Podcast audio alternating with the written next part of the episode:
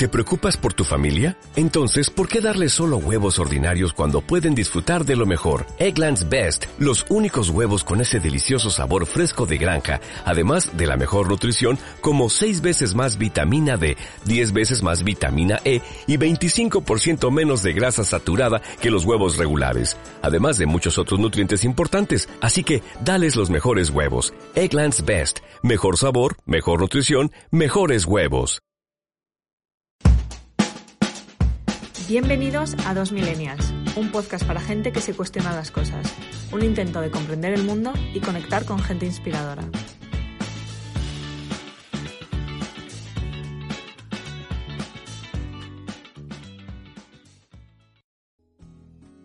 Bueno, bienvenidos una vez más al podcast de Dos Millennials. Muchísimas gracias por escucharnos, muchísimas gracias por estar ahí al otro lado.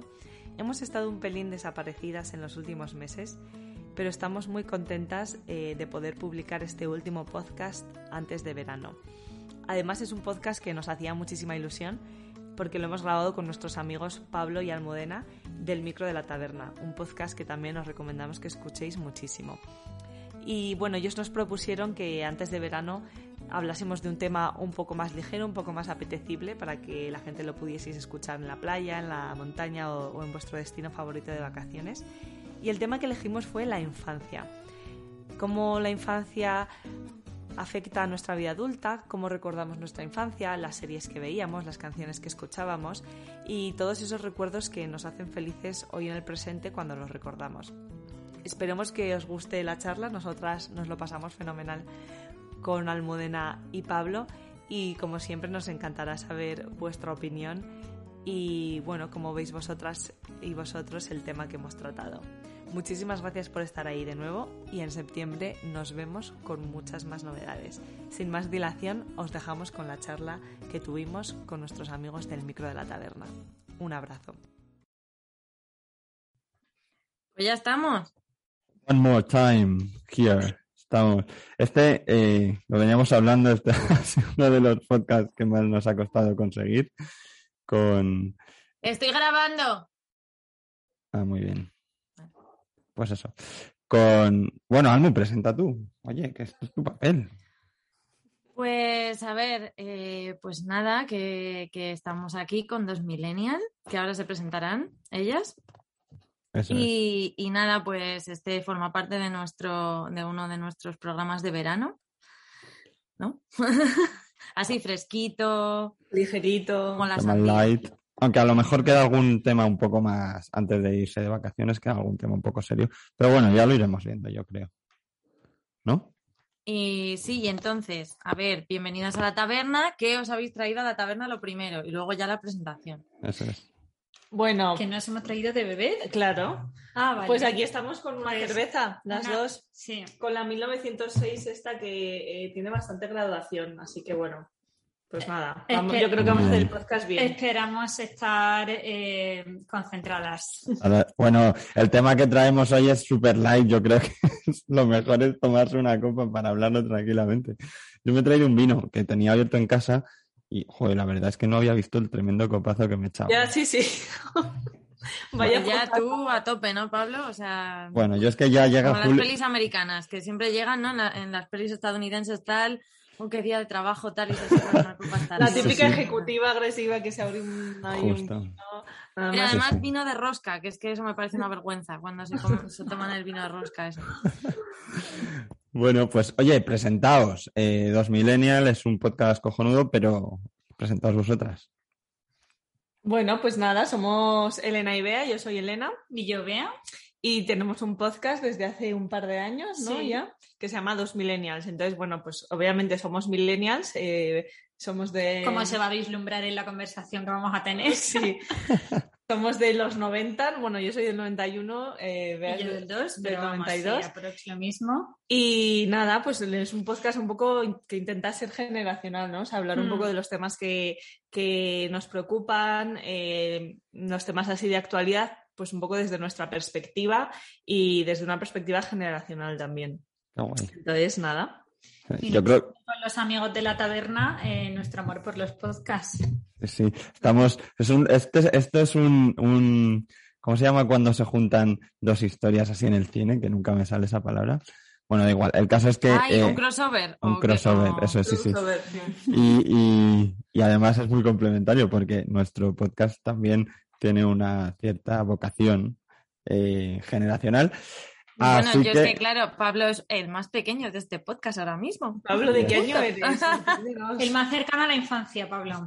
Eh, yo, yo vivo en una permanente infancia, pero, pero cumplí el otro día veintisiete años, o sea que...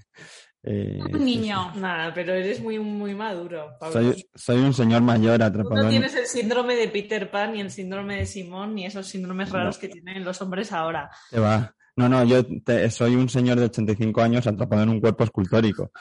Esa es la verdad. A ratos, a ratos. O sea, aquí digamos todas las verdades, pero... pero sí, sí. Bueno, sí, que nos hemos juntado dos podcasts, como, como diría Pedro Herrero, de pensamiento contemporáneo. Eso es. Y, y entonces, bueno, total, el tema del que vamos a hablar, que es lo que le importa a la gente, es... Eh, vamos a darle un repaso a nuestra infancia, ¿no? Yo creo que compartimos ciertas referentes, recuerdos, y además creo que es un tema que, además que viene muy bien explotar de vez en cuando la, la industria de la morriña y de... Y de, de la echar, nostalgia. De la nostalgia, de echar de menos aquello que nunca fue, ¿no? En realidad. Así que, oye, pues eh, un brindis por, por, dos, mil, sí, sí. por dos millennial y por un montón de millennial más. Y por, y por todos vosotros. ¡Chin! Mm. Almudá de caña. Bueno, pues a ver, ¿por dónde podríamos empezar? Eh, leí un artículo el otro día, y entonces voy a leeros solo un trocito, de, de Julio Llamazares, que por lo visto yo no sabía quién era, guionista de cine, novelista, poeta español, que decía: la infancia es la primera memoria y es la última que se pierde. A la infancia se vuelve siempre. Ahí está la raíz de la memoria. Cuando los recuerdos se evaporan, el último bastión es la infancia. Entonces, bueno, por empezar así de manera muy tranquila, pues podríamos hablar un poco de qué personas han marcado nuestra infancia o quiénes creéis que la marcan en general eh, a la mayor parte de la gente. Por empezar por ahí, por ejemplo. Fuertecito. Me ha recordado eso que has dicho, eh, que yo tampoco conocía a Julio Llamazares, a, a lo que dice Rilke de, lo, de que la infancia es la patria del hombre, que es un poco la misma idea, ¿no? Que es lo que mm. figura como persona y, y como las referencias del bien, del mal, de lo bueno, de lo mal, o sea, es to- todas las, las tienes un poco imprimidas eh, por, por tu infancia. Yo creo que... A ver, lo que más te influye en la infancia, desde luego, es la familia en la que, o sea, tus padres y la familia en la que crezcas, y luego también mucho los amigos, ¿no? No sé qué tú qué opinas, Bea. O sea, si la pregunta es, ¿es tipo referente o, o bueno, no sé si yo estoy de acuerdo? Sí, yo recuerdo que de pequeña eran muy referentes para mí eh, mis profesoras. Uh-huh. Bueno, ya se va a desvelar aquí el ser friki que soy, pero tenéis una hora para profundizar sobre ello. Pero sí que me fijaba mucho en, en mis profesoras. Sí, sí. Pues eh, yo no sé, eh, eh, en realidad, o sea, yo tengo como muchos recuerdos así como eh, sueltos por ahí y, y obviamente creo que los padres siempre son la primera referencia, pero... Pero también tengo ahí de esos, ¿sabéis esos amigos que te cruzas en la infancia que son tus mejores amigos?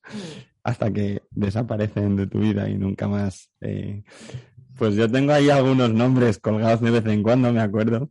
Y, y bueno, es que mi hermano me dice una cosa muy habitual, mi hermano pequeño, que es que cuando, yo de vez en cuando le paso, le paso mierdas de, eh, ¡buah, estos dibujos! No sé qué, claro, muchas veces no se acuerda porque...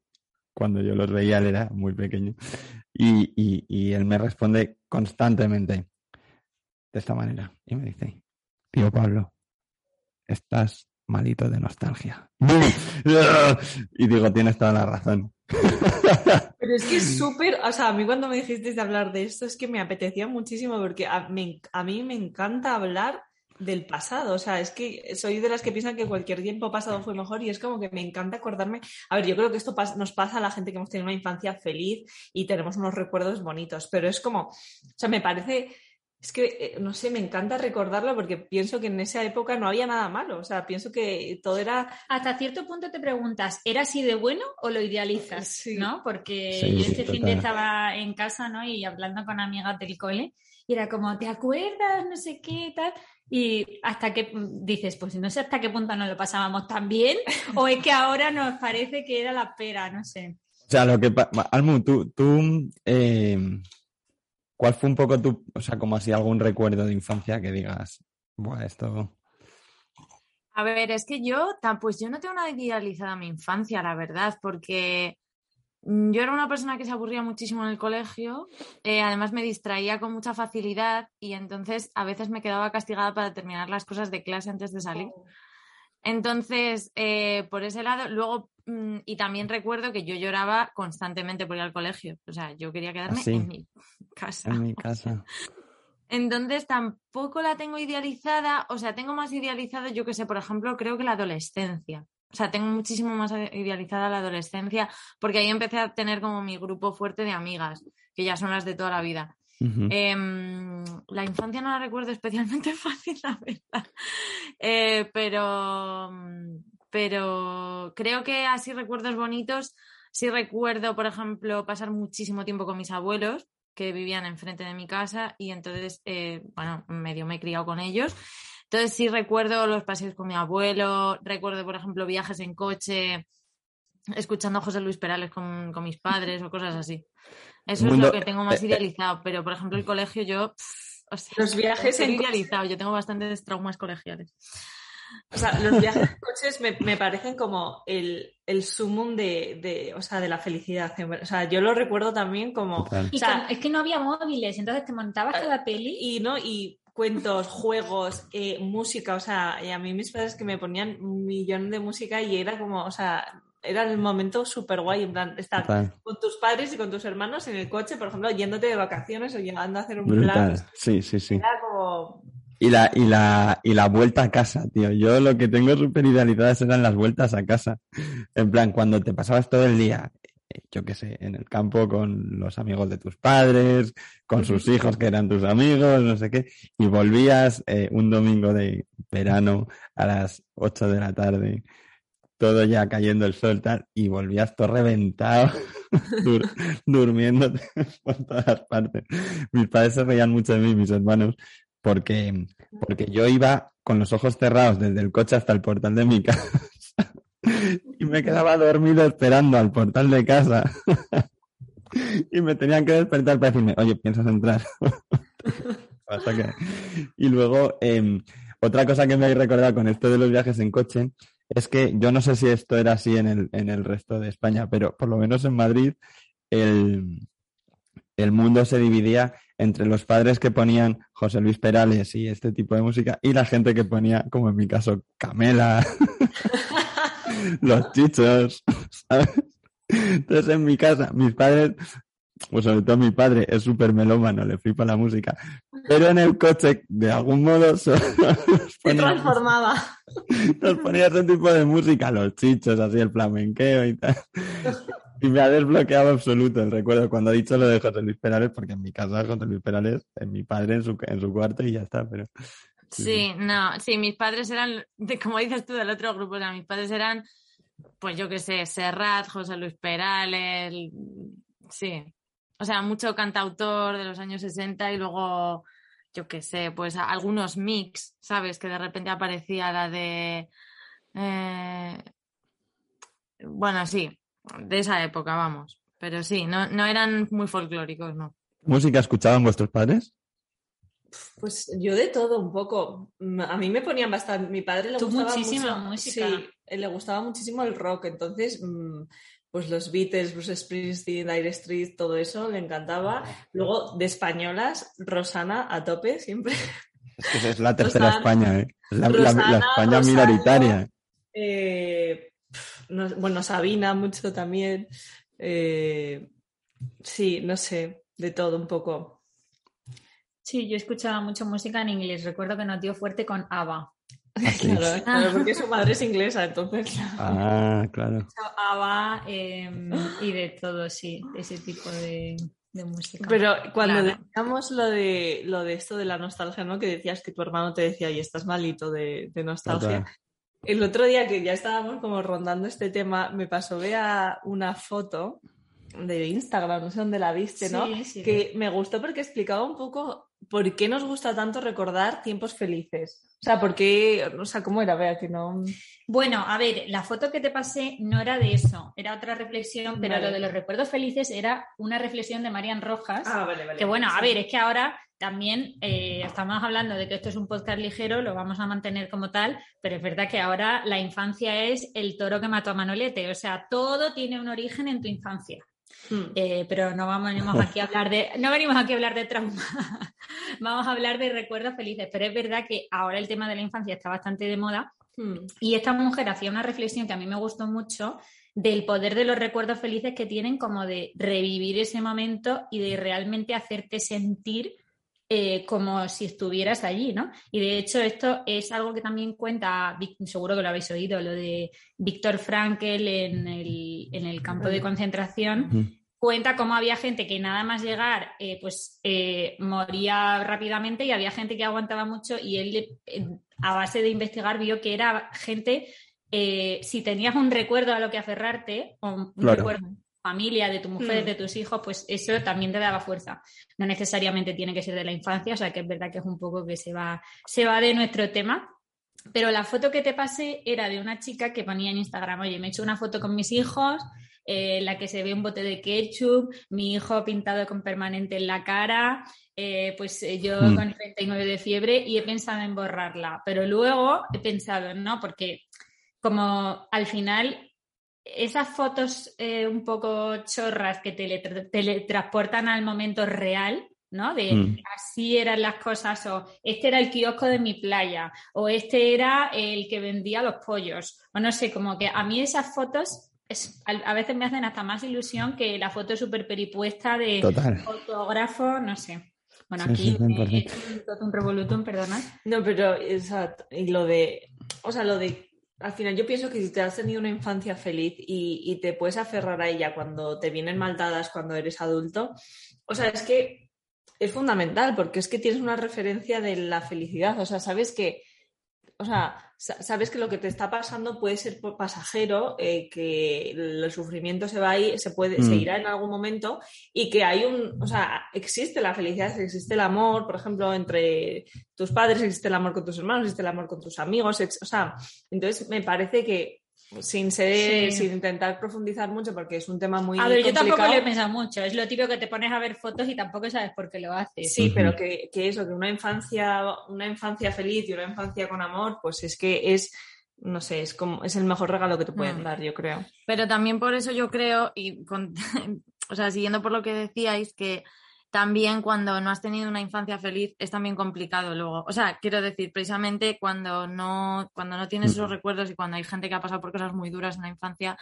se te quedan más clavados que en cualquier otro momento de la vida. Es o sea, verdad. Porque sientan bases de cosas que mm. tú ya tienes ahí en, en tu subconsciente mm. mmm, para siempre.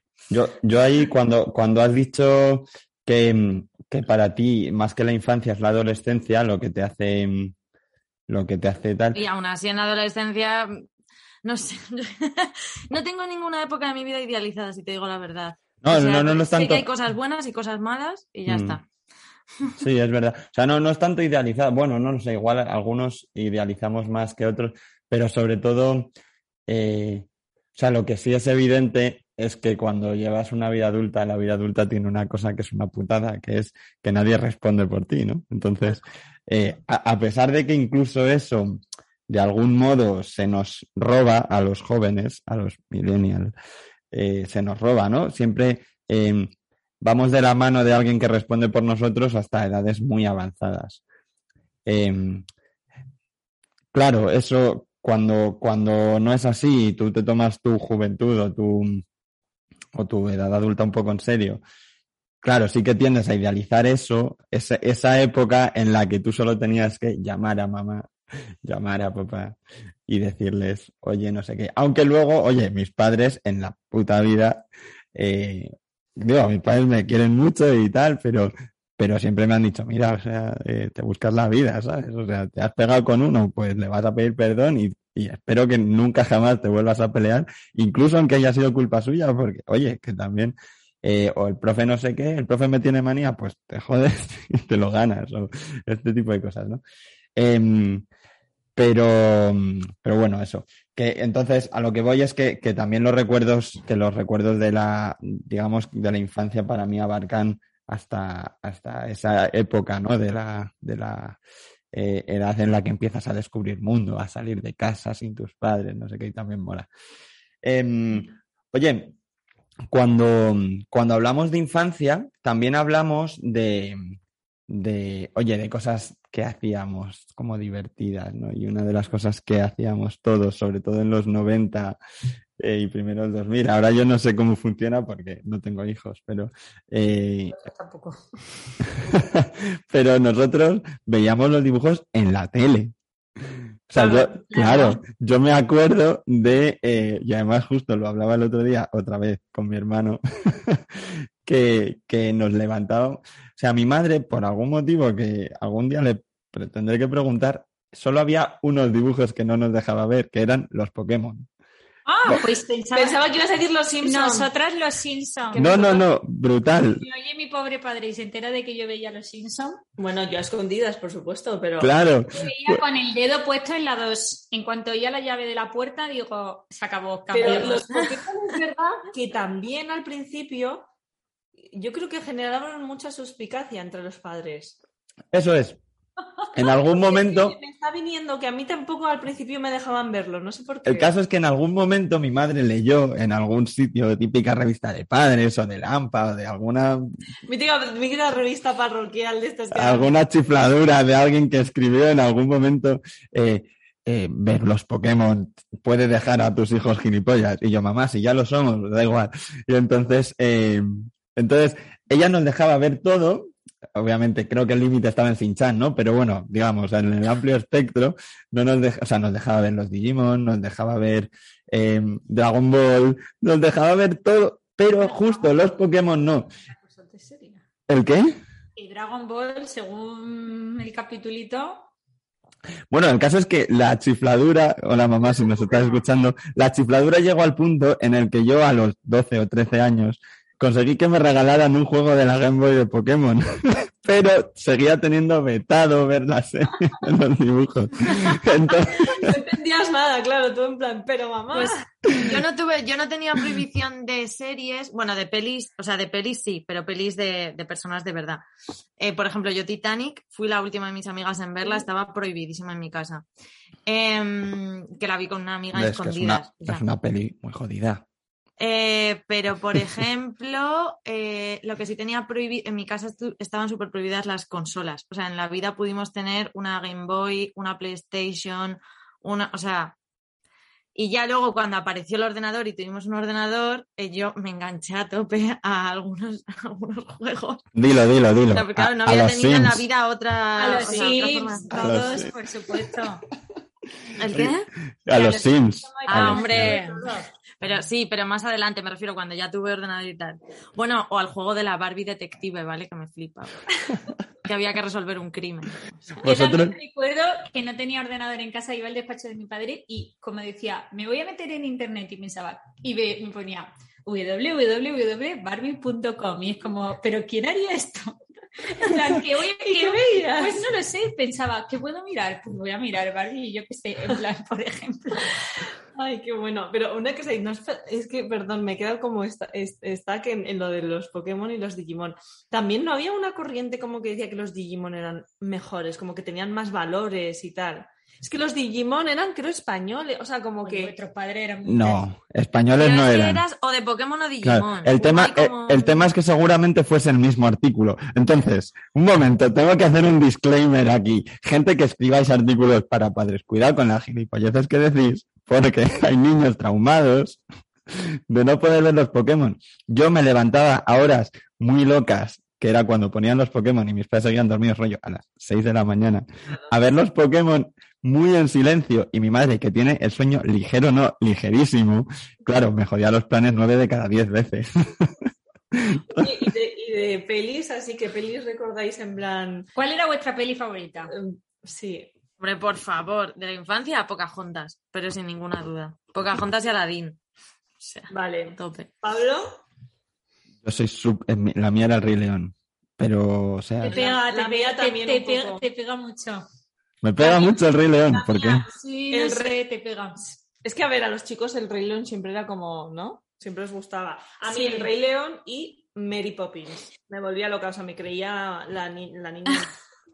A ver, a mí de pelis reales, eh, yo veía cada dos por tres, pobre, mi abuelo se tragaba por las tardes la peli conmigo en bucle, porque además me daba por una y era bucle, bucle, bucle con la película. Eh, tú a Boston y yo a California. Ah, que no es tú a Londres y yo a California, por favor, no nos confundamos. No, es la no, antigua, la, la de tú la, a Boston y yo a California, fans, sí. Que es la buena, ¿vale? O sea, esto con Pablo tengo muchas discusiones. La buena es tú a Boston y yo a California. O sea, no la, no la de Lindsay Lohan, exacto, la de, lo, la de la los otra. cincuenta. Es que esta, esta que la de Lindsay Lohan, que por cierto, nunca, o sea, perdón, esto alguien me lo tendrá que decir. ¿Lindsay Lohan tiene una hermana gemela? No, por supuesto que no. no. Era, era todo fake. God, o sea, veintisiete años, wow, vale. Eh, es lo típico de cuándo, ¿con qué edad te enteraste de que Lindsay Lohan? Pues ahora mismo. Yo creí en todo muy tarde hasta el final. ¿Y tú, Bea, cuál era tu peli favorita? La mía, Matilda, pero eso ya lo sabes. Eh, yo, pero yo pensaba que yo era Matilda. O sea, tú pensabas que tenías poderes. Sí, sí. ¿Y la habéis vuelto a ver? La sí, he vuelto a ver y lloro como una madalena. La echaron hace poco, en plan la semana la, pasada. O sea, es que la, la, la, el, el sound, el, la banda sonora... Sí, es eh, muy buena. Es que me... Te flipa. Me, me pon... Es oírla y ya me teletransporta. Pues que yo de verdad que pensaba que era Matilda. ¿Cuál es tu escena favorita de esa peli? Pues a ver, la, mi favorita, la que más eh, me, me divertía era la de los poderes mágicos cuando empezaba a hacer tortitas, la de... Ajá. Sí, y luego también la que más me entrañaba era la de... La, y bueno, a ver, no, me, no voy a abrir un baúl porque me la he visto cien mil veces. La de la librería, que ella va creciendo sí. Y va con el carro y sí. Así. Bueno, me flipa. Me flipa. Me Mi escena flipa. favorita de esa peli era la, de, la del pastel de chocolate. Y la de Bruce. Me flipaba, o sea, yo veía esa peli y yo le decía a mi, a mi madre, vamos a hacer pastel de chocolate. Un remake, pero bueno. Es para una cosa. Un remake un poco woke, pero para otro podcast. Sí, van a hacer un remake woke, en plan. Bueno, no, un poco variado, eh, por decirlo así. Pero ya, para con, con personajes con diversity. ¿No? Diversity. Diversity. Qué fenomenal, pero coño, Matilda es Matilda y la profesora es la profesora y vamos, no sé, al menos en mi recuerdo seguirán siendo como eran las la la, las buenas pelis. Almu, ¿tú, cu- cuál, tú, ¿cuál era tu peli favorita? Ah, tú Boston y yo a California. ¿Cuál es tu escena favorita de ahí? ¿De esa peli? ¿Mi escena favorita de esa peli? Sí. Ostras. La de la lagartija. En la eh, creo que es cuando, sí, cuando se están... cuando se están haciendo putadas en el campamento, uh-huh. Que es cuando descubren ah, que son iguales. Al principio. Eh, pero al principio, cuando, claro, se descubren que son iguales y no quieren ser iguales, o sea, no lo entienden y entonces están en dos grupos, es que creo que... Pero, pero me encanta toda la película. Es que, me, es, que es muy buena. Yo, yo, con, yo con el tiempo he vuelto a ver El Rey León y, y es una, es una eh, peli... Eh, de, de cine político, ¿eh? O sea, es muy heavy, tío. O sea, tú la ves y sacas ahí un par de teorías políticas acerca... No, y religiosas también. Se ha hecho un montón de interpretaciones de en plan de... Bueno, la claro. Vida, Dios, el tal, o sea, es bastante sí, profunda. Sí. Hmm. sí, sí, sí. Pero mi escena favorita era cuando se disfrazan de hawaiana. Como veis... Como veis, yo siempre soy un tío muy profundo. Sí, sí. Oye, y, y entonces, eh, a partir de ahí, eh, o sea, claro, vosotros, vosotras en este caso, eh, sois niñas, tenéis ahí vuestros dibujos. Pues, ¿qué recuerdo tenéis del cole? Así como... Yo buenísimo. Yo no, yo un poco como Almudena, o sea, yo era, yo, yo era la típica niña con déficit de atención eh, que me lo pasaba genial eh, en las cosas sociales, pero me costaba un montón atender siempre... tenía como notas bastante buenas, pero en comportamiento siempre tenía insatisfactorio. Entonces, a mis padres solo les importaba el comportamiento, entonces siempre me caían broncas, mmm, solía estar bastante castigada. Entonces, era, o sea, era como, era muy feliz en el cole y el, mi cole era el típico cole pequeño que todo el mundo te conoce. Ajá. Y tal. Pero recuerdo también mucha angustia, o sea, recuerdo mucha angustia de, de cuando te daban un parte, cuando te castigaban, cuando me llamaban el director, luego lo tenía que contar a mis padres. O sea, recuerdo ahí verdaderamente mmm, nervios mucho, mucho, y mucha Así angustia. Es. Pero en el fondo feliz, pero, pero sí que para los niños así que... Y luego estos coles así, bueno, el mío era de monjas, pero un poco an, con una educación un poco chapada a la antigua y tal, eran sí, como súper sí, sí. de etiquetar a los niños. Entonces si tú eras ya la eh, lianta, pues ya hmm. te ponían en San Benito, y es que aunque te esforzases, eh, pues es que siempre te llevabas todas las broncas. Entonces, claro. sí. Hmm. Yo no puedo decir esas. Yo fui feliz, me encantaba ir al colegio. Se acababa el colegio en verano y yo lloraba. Y sí. mi madre, para consolarme, me llevaba a mirar los, los cuadernitos esos de vacaciones. ¿De Rubio? ¿En serio? Dios mío. Todo, pero hasta chavala, ¿quién la ha invitado? Sí, había que recortar las páginas y hacer un, un puzzle al final. Me encantaba. Oh. Cantaba, pero además con tres años entré en el, en el, en la, en preescolar y fue como adiós. En plan, me... Ah, sí. Sí, sí, sí. Alma, tú, a ti no te molaba mucho, ¿no? Lo del cole. Eh, no, no me, no me molaba mucho. Me distraía constantemente. Entonces, yo, no, yo es que no, no me, no al revés, decían que yo me comportaba muy bien y tal, pero que me distraía con una mosca, entonces que nunca terminaba los trabajos. Entonces, mi problema era que luego mi madre, eh, bueno, mis padres ha, han sido profes toda la vida. Entonces, eh, uh-huh. luego en casa tenían que hacer mazo de refuerzo conmigo. O sea, si no hubiera sido porque uh-huh. ellos han estado conmigo detrás, yo, o sea, habría estado totalmente fuera del sistema educativo. O sea, eh, porque es eso. Oye, y yo tenía una monja, Madre María Jesús, que la adoro, ¿eh? Súper buena gente, pero claro, yo no terminaba los trabajos, mi abuelo me estaba esperando fuera y decía, no, no sale porque no ha terminado, entonces se queda. Y mis padres le daban las gracias. No, sí, sí, sí, muchas gracias por quedarse con ella terminando nuestra clase, para que aprenda que tiene que terminar tal. Y yo, en plan, mi, mi padre, ¿por qué dan las gracias a la señora que me castiga? No estoy entendiendo. Entonces, y claro, y, y, y ahí me quedaba haciendo el uno con punzón, ahí. El punzón. Eh, pero es que, y luego también... Tío, los niños ya no hacen punzón, ¿no? Sé, es que no, vosotros no teníais lo típico de los coles de que los populares, los no populares, el no sé qué. Y entonces yo no era muy popular, o sea, era una pardilla. Entonces eh, yo recuerdo a dos... ¿Pero tan dos pequeños ya eh, esta historia de populares, no populares? En mi colegio ¿En había unas mafias ¿Sí? que no era normal entre niños. Y si no hacías lo que hacía la popular, entonces te dejaban de lado todas y te dejaban de hablar y no sé qué, o sea, bueno... Wow. Sí, sí. Ya. Yo, yo eh, tengo así como muchos recuerdos, pero dos como muy principales. Uno, que como yo jugaba muy mal al fútbol, yo juego fatal al fútbol, o sea, me flipa, pero soy malísimo. Pero, o sea, yo no sé caminar y respirar a la vez, me voy tropezando. Entonces tengo que coger aire, a dar diez pasos, parar y seguir. Entonces, yo me iba siempre con las niñas, que eran las que no jugaban. Esto es muy patriarcal, pero es lo que es la verdad. Y... Y, y entonces luego sí tenía amigos chicos, pero claro, en los patios era una mierda, porque yo estaba siempre con las niñas. ¿No? Entonces, bueno. Y luego, otro recuerdo así del cole de, del cole de infancia, es eh, que tenía una profe que era muy mayor, rollo, pues se jubiló como al año siguiente de que yo dejase de estar en su clase. Y, y era una señora muy chapada a la antigua, pero muy. Eh, y entonces... Eh, me obligaba a aprenderme poesías de la Virgen, ay, ay, ay. Porque como yo leía muy bien, yo tenía como las cualidades de ser el más puto tolai de la clase. Luego no, porque me relacionaba bien, pero entonces me, tení, me, me muchas veces en los recreos me ponía a aprenderme poesías a la Virgen, oraciones de no sé qué, y yo, bueno, yo me quiero jugar. Y luego le daba muchos capones a uno de mis mejores amigos, chico. Le daba muchos capones porque él era un zote, el pobre, no, no aprendía a leer, no aprendía a sumar. Entonces yo estaba ahí, el niño se dormía en clase, le pegaba unos collejones que yo decía, pero madre de Dios.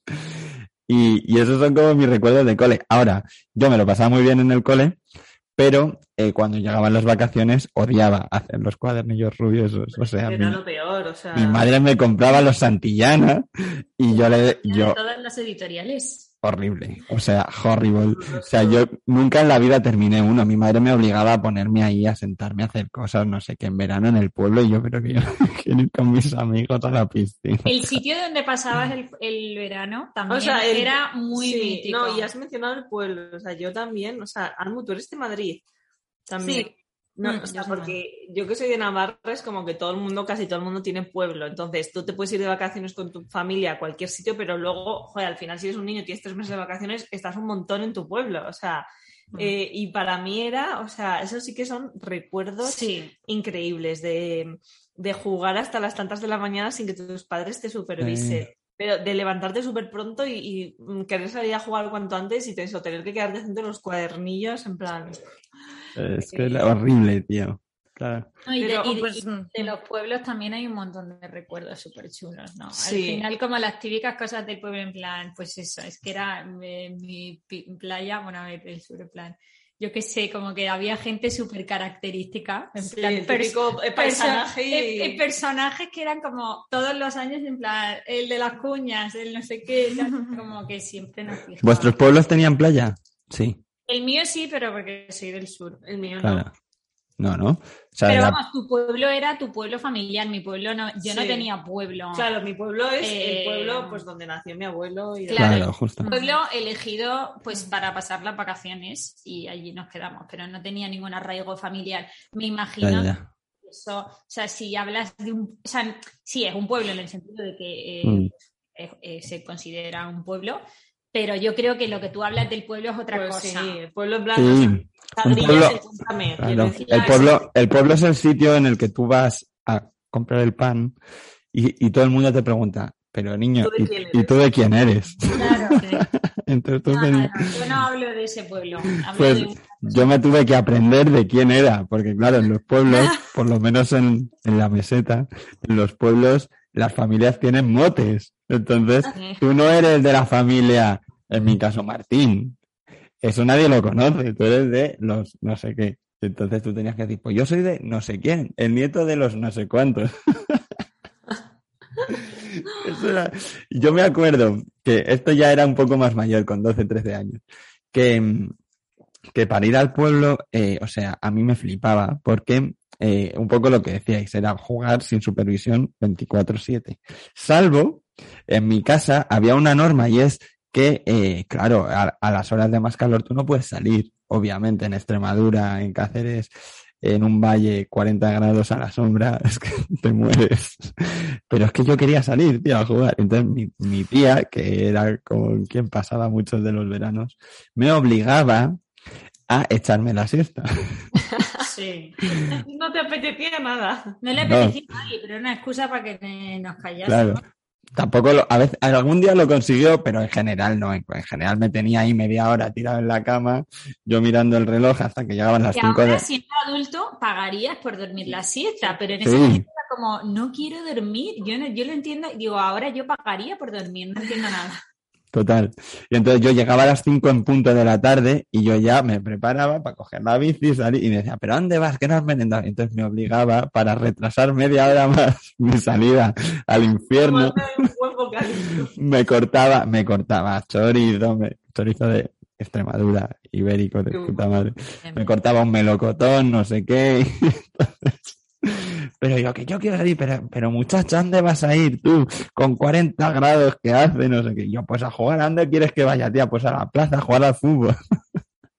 Tus tías, tus tías van a escuchar esto, así que un saludo para ellas. Verdad, un saludo a mis tías que están por ahí eh, y, me, y son súper fieles de este son programa. Son súper fans, ¿no? Sí, súper seguidoras cada, del... Cada vez que me ven me dicen, pues he escuchado el último. Y yo, Dios mío. Ay, ay qué majas.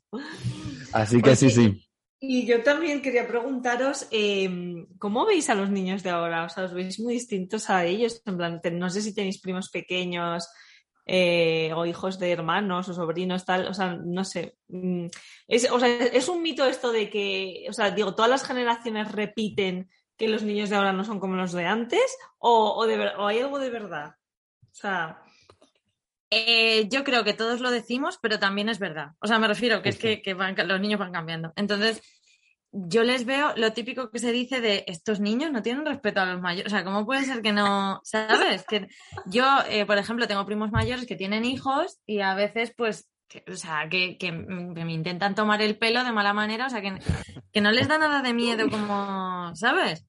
La autoridad de una persona más adulta que ellos. Y yo eso sí lo veo muy, muy listillos. Sí. Fíjate, fíjate, yo más que respeto o no, eh, a mí hay una cosa que me parece absolutamente diferente a como lo hacíamos nosotros, que es la manera de relacionarse.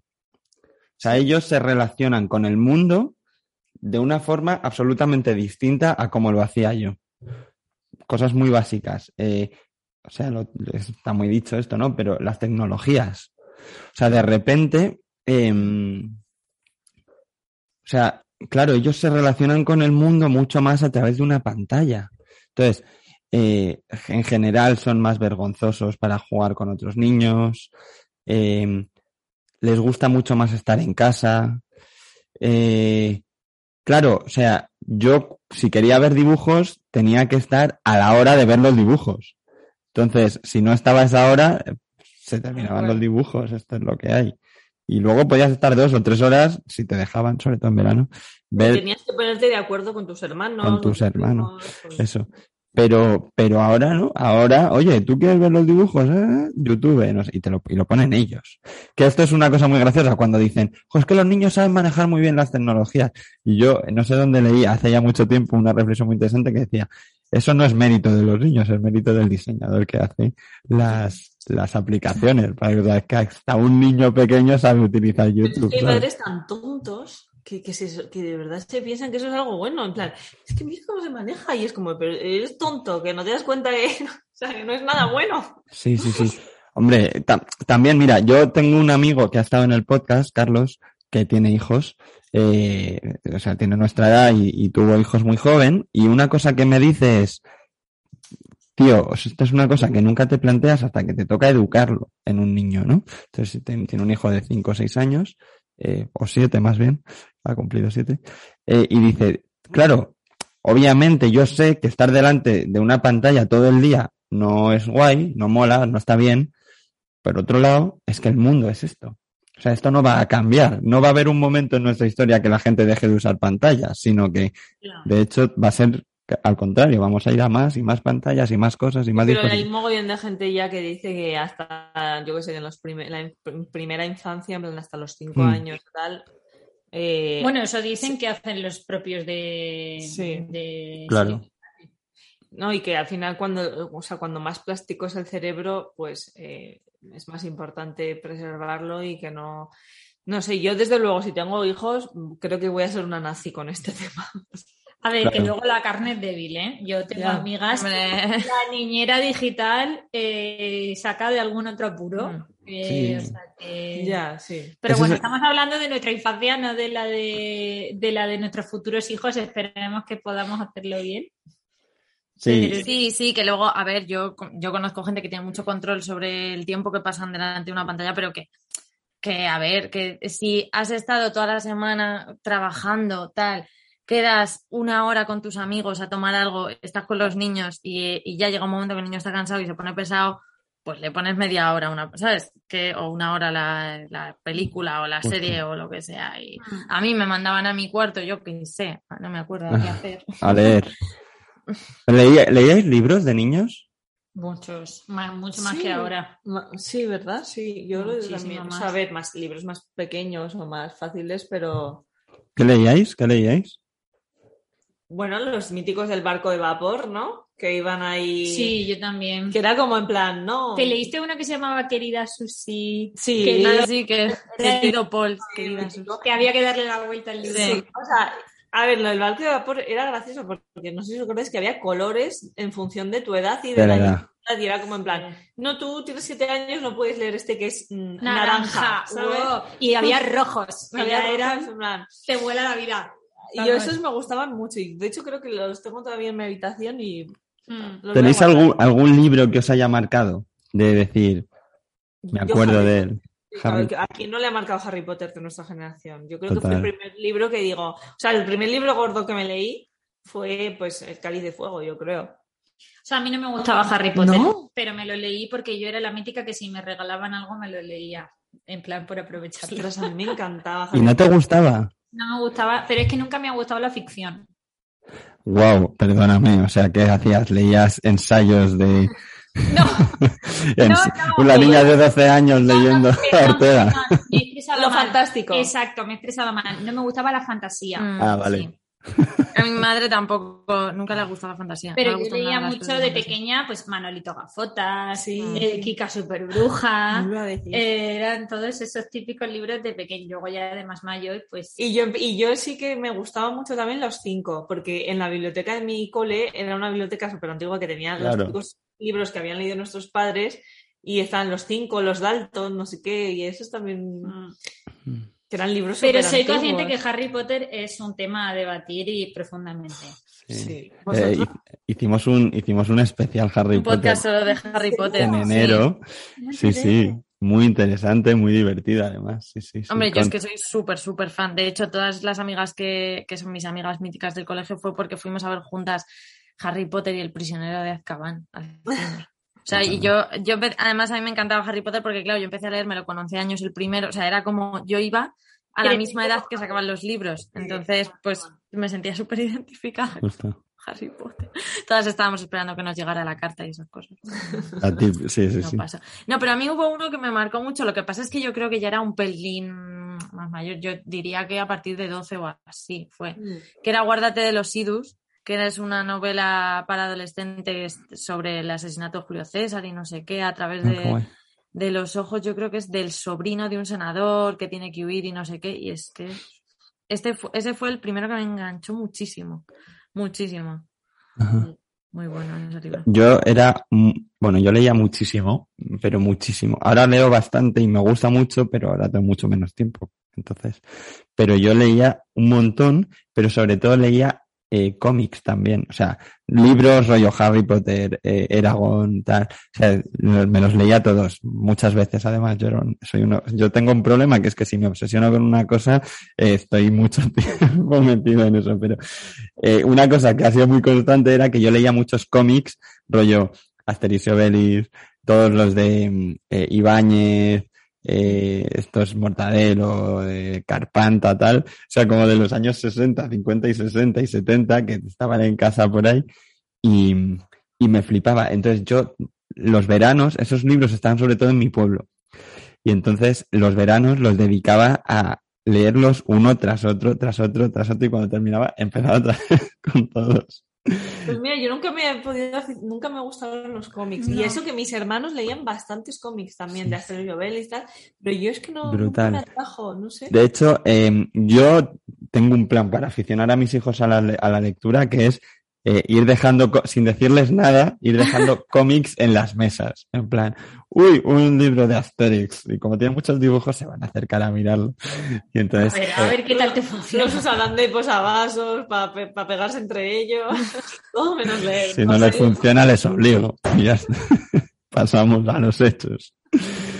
No, no, no por tener, y, y lo puedo decir, que no por tener libros en, en tu casa te aficionas. Tiene que llegar el momento. Totalmente, eso es verdad. Eso es verdad, que luego hay gente que, oye, que, que nunca se ha llegado a aficionar a, a leer y que... Eh, bueno, oye, hemos hablado un buen rato de nuestra infancia. Creo que podemos ir pensando por lo menos en, en la última pregunta. Uh-huh. ¿Queréis comentar algún tema más que se os haya escapado? Sí, yo tengo una última pregunta, que es ¿qué queríais ser de mayor? Lo quiero saber. Ah, wow, la típica. ¿Qué opináis? ¿Qué opináis? O sea, ¿os imaginabais que vuestra vida se iba a desenvolver así? ¿Qué expectativas teníais? No. Mm, hombre, en la infancia pocas, ¿no? Bueno, infancia ya, adolescencia temprana. Mm. No sé. yo, yo tenía mis movidas, ¿eh? Yo quería ser biólogo marino. Muy bien, Pablo. Porque pues sabes me... que eso se puede ser, ¿no? Yo que quería ser escritora famosa, ya más lo decía así. En plan, sí, o sea, ya famosa. O sea, no, te... no escritora, no. Escritora no. Y luego ya granjera. O sea, ya, ya dije, uy, esto parece muy difícil lo de esas. Pero en tu más tierna infancia, escritora, es heavy. Sí, sí. Yo no sé por qué me dio sí, con sí. eso, pero yo le decía a todo el mundo que iba a ser escritora famosa o actriz de teatro. Oye. Y luego ya de repente, pues, quise ser... Eh, de hecho, luego me apunté a teatro eh, y después quería ser granjera. Y ya está. Y entonces me iba todo el rato a ver al granjero del pueblo de mis abuelos, Ramón, y que me enseñaba cómo ordeñaba a los eh, cómo ordeñaba las vacas y todo. Sí, qué pues... Bueno. A mí me molaba, que quería ser biólogo marino porque me flipan los docu- me flipaban los documentales, aún hoy me flipan. No, no, aún de, hoy le flipan. De, anim- de animales, pero sobre todo los de animales marinos, o sea, rollo, la ballena, la, la foca, no sé cuánto. Esos documentales. Sí. ¿El qué? Que son muy relajantes esos documentales. cien por ciento. Yo los uso para dormir y también para verlos, o sea, yo me gustan genuinamente, entonces... Yo flipaba con eso y decía que quería ser biólogo marino. No, no, Pablo los ve con toda la atención y la emoción que os pidáis imaginar. Cuando notas, ¿no? Y ahí con... con ver, ¡ay, mira! Tengo algún vídeo de Pablo mirando la tele en plan, mira, mira lo que está haciendo el oso, no sé qué. Tal. Bueno, en nuestra infancia se puso muy de moda, no sé si fuisteis, ir al Oceanográfico y a ir a toda sí, clase de acuario, acuarios. Yo no acuario. sé si lo usaba tanto la Yo gente. Acuario de San Sebastián. Pero es que en aquella época estaba muy de moda el tema sí, de los sí, animales sí. marinos. Sí, bueno, sí, pero sí. un momento, un momento, ¿qué queríais ser vosotras de qué queríais ser de mayor? Pues tú, ¿qué? Que nunca yo, te lo he preguntado. Yo creo que ca- yo cantante o algo así del espectáculo. Farandulero. Sí, yo farandulera. Sí. Yo profesora. Sí, sí, sí. Ya ves, ¿eh? Pero bueno, nunca... yo tuve un ramal hace un verano que mis padres, como eran profes, me tenían que llevar al cole. Cuando tenían que poner las notas y tal, que yo ya estaba de vacaciones. Y entonces me llevaban al cole y me dejaban sola en un aula. Y entonces me dejaban utilizar la pizarra y oh, yo me quedaba película. ahí dan, dando clase a mis alumnos imaginarios. Yeah, pero ser profesora era como muy poca fantasía, ¿no? O sea, realmente no te gustaba nada la fantasía. Ah, ser profesora sentaba a la gente, le ponía ejercicios, le decía, tienes que hacer esto, tal, o sea, vea, vea siempre, o sea, haciendo, claro. O sea, el lado divertido de las cosas. Claro. Yo no quiero contar cómo era mi infancia, porque es que a mí, por ejemplo, no sé si en vuestra infancia eh, se vendían esos mapamundis de colores. Sí, sí, sí. Que vendieron en todos los colegios, que eran como... Eh, o sea, una, no hablo de cualquier mapamundi. Bueno, pues yo, nada, me gustaba sentarme y mirar los países. Mirar los países. Wow, ser tu amigo tenía que ser súper divertido. Mirar los países o recortar o tal. No, ¿Eh? luego cuando... Pero es verdad que nunca tuve problemas para hacer amigos, pero tampoco hice ningún esfuerzo por... Eh, ser así muy como... Pues Hombre, sí. entre las chicas sí que... Ahora, ¿no? O sea, jugar a ser profesora sí que era... O jugar, yo que sé, a las cocinitas. O a, tener, a tiendas. A tener un bar. Yo me acuerdo... Eso lo hemos hecho todas, ¿no? O a tener una tienda. Sí. Sí, el tema... Bueno, que... claro, yo aquí... Ju... Bueno, es que me... no sé si... Yo me lo podréis ver, que aunque no lo vean, o sea, la gente lo conoce. La parte de atrás de donde yo grabo es una librería, una de las librerías más grandes de, de España, dilo, dilo. Entonces o sea, yo que lo que hacía era jugar. Sí, verdad. No sé quién, quién fue Garrocho el que preguntó que si, que si era papel pintado. Varios me han preguntado que si era mentira, la del fondo, y digo, no, no. no, no, no. Cuatro... Yo envolvía los libros y se los regalaba a mis padres, o sea, en plan, les cobraba el libro a mis padres de broma, ¿sabes? En plan, lo envolvía con papel de periódico y celo que me dejaban y tal, y lo ponía para regalo, tal, y entonces yo tenía una tienda de libros, tal, no sé qué. Es que la idea de comprar y vender molaba mucho, o sea, era como, eh, me dan dinero, dinero, tu, dinero del Monopoly. Sí, el dinero era una obs- sí, o sea, el dinero era como, uh, dinero. O sí. sea, yo vendí un cochito a tu casa. Hay un montón de cosas que podíamos seguir hablando, de chuches que pedíamos por Reyes, todo. Totalmente. Ya, ya la gente igual se está saltando un poco, ¿no? De Yo diría que el que esté en el mood nostálgico, eso sí que no, lo que no quería dejar de meter esta pastilla, porque ahora Elena sabe que estoy muy eh, on fire con This Is Us, que oh. me está encantando, y creo que es una serie que gran parte se basa en esto, porque hace mogollón de flashbacks claro. en plan de la actualidad a la infancia de los protagonistas todo uh-huh. el rato, en plan no hay episodio que no lo haga, ¿no? Y es que me parece súper bonito porque se, mmm, ayer veía uno que era como que se fijaban en el coche, en el coche, del, en plan todo lo que les pasaba dentro del coche, yeah. cómo olía el co- y, y yo pensé, es que yo también me acuerdo de cómo olía mi coche, de, digo, es que hay millones de, no sé, esa serie, si hay algún nostálgico en perder ni lo que haya escuchado todo este episodio, estoy segura que la disfruta mucho porque es todo el rato así, recuerdos y, y eso, infancia. Sí, sí. Oye, Almu, eh, hemos, hemos dado mucho a la nostalgia. Yo creo que hoy pega mucho hacer nuestra última pregunta eh, que hacemos a todo el mundo y que nos parece... A mí me parece que hoy pega más que nunca. Que no vais a librar. Y es, Bea y Elena, para vosotras, ¿qué es ser feliz? ¿Qué es ser feliz? ¿Qué es ser feliz? Ay. Tú me dijiste una definición muy buena el otro día. ¿Te acuerdas cuando fuiste a lo de la Mitre que yo no pude ir porque estaba trabajando? Ay, sí, pero no me acuerdo. ¿Qué te dije? Me dijiste, bueno, yo la escucho. Me dijo que ser feliz era eh, poder elegir, ¿qué me dijiste? Vivir tu vida de acuerdo con tu escala de valores. Sí. Me dijiste eso, ¿no? Sí, pero yo me voy a ir a algo más, más, eh, no, más de emocional, que es, yo me quedo con el recuerdo de ir en... O sea, la felicidad para mí es ir en el coche con mi padre y mi madre...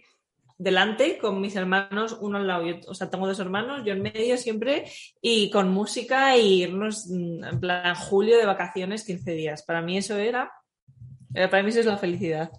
Ah, vale, estamos pensando en un recuerdo de infancia. Yo me he ido ya a una definición súper... Eh, bueno. Como veis, yo ya profesora, ¿no? En plan de, ¿me haces un examen? Pues yo te respondo. ¿La felicidad según Platón? No, a ver, yo diría que, que sí, un recuerdo feliz de mi infancia... diría la, las noches de estar repanchinguti, como yo le llamaba, que era ver una peli pues con un helado, con, o con pizza, o en plan, era como típica un día que cenas en el sofá, pues para mí sería eso. Yo tengo que decir, voy a responder otra vez a esta pregunta, para mí felicidad eran los veranos en el pueblo, mm. Qué felicidad, y, y, y también los campamentos. De verano. Gran tema también los campamentos. Gran tema. Otro día lo hablamos. Nos volvemos a traer aquí a hablar de nostalgias millennials. Sí, sí. Oye, pues eh, muchísimas gracias a, a vosotras por vuestro tiempo. También a la gente por escucharnos por este rato. Espero que os hayáis podido trasladar a vuestro, a vuestra infancia, a vuestros pueblos, a vuestros coles... A, a vuestras anécdotas que todos tenemos, dejadnoslas abajo en los comentarios si podéis. Eh, recordad bueno, segui- eh, ¿a dónde pueden seguiros? Eso es. ¿A rec- nosotras? Pues sí. Nosotros estamos en Instagram, en Twitter y, y bueno, el, y el y podcast el... está en iVoox y Spotify y, y Apple Podcasts. Dos barra baja dos millennials. millennials con dos L's y con dos N's. Con Muy dos bien, L's bien y con escrito. Dos N's. Eso es. Os lo pondremos, por supuesto, en el Twitter, en los comentarios abajo, eh, para que lo veáis y le podéis dar, solamente le tenéis que dar al botón. Y eh, también recordad que nos podéis seguir a nosotros en arroba microtaberna, en... En Twitter. Dale, y dale, algo. Micro de la Taberna, en YouTube, YouTube, iVoox y Spotify. Eso es. Y, y, y, que, y que seáis felices recordando vuestra infancia, que es muy bonito. Así que nada. Es un buen momento para ello. Verdaderamente. Así que nada, pues que nos vemos la semana que viene con más temas. No sabemos cómo de intensos, pero más temas. Adiós. Adiós. Adiós.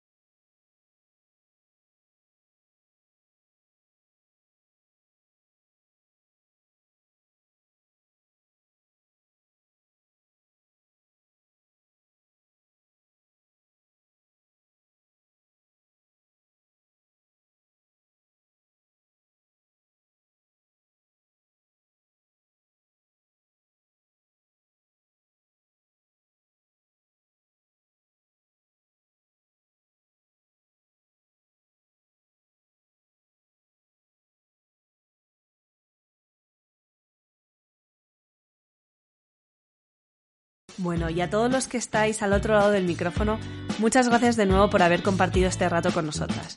Si os ha gustado, no dudéis en difundirlo entre vuestros amigos y conocidos.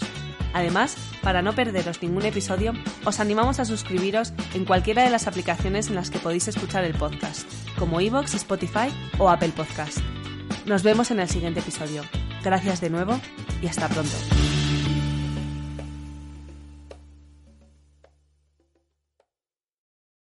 Como nuevo cliente de Western Union, puedes disfrutar de una tarifa de envío de cero dólares en tu primera transferencia internacional de dinero en línea. Envía dinero a los tuyos en casa de manera rápida, fácil y conveniente. Visita western union punto com o descarga nuestra app hoy mismo y tu primera tarifa de envío corre por nuestra cuenta. Aplican ganancias por cambio de moneda. No disponible para tarjetas de crédito y envíos a Cuba. Servicios proporcionados por Western Union Financial Services incorporated. N M L S nueve cero seis nueve ocho tres o Western Union International Services L L S N M L S nueve cero seis nueve ocho cinco.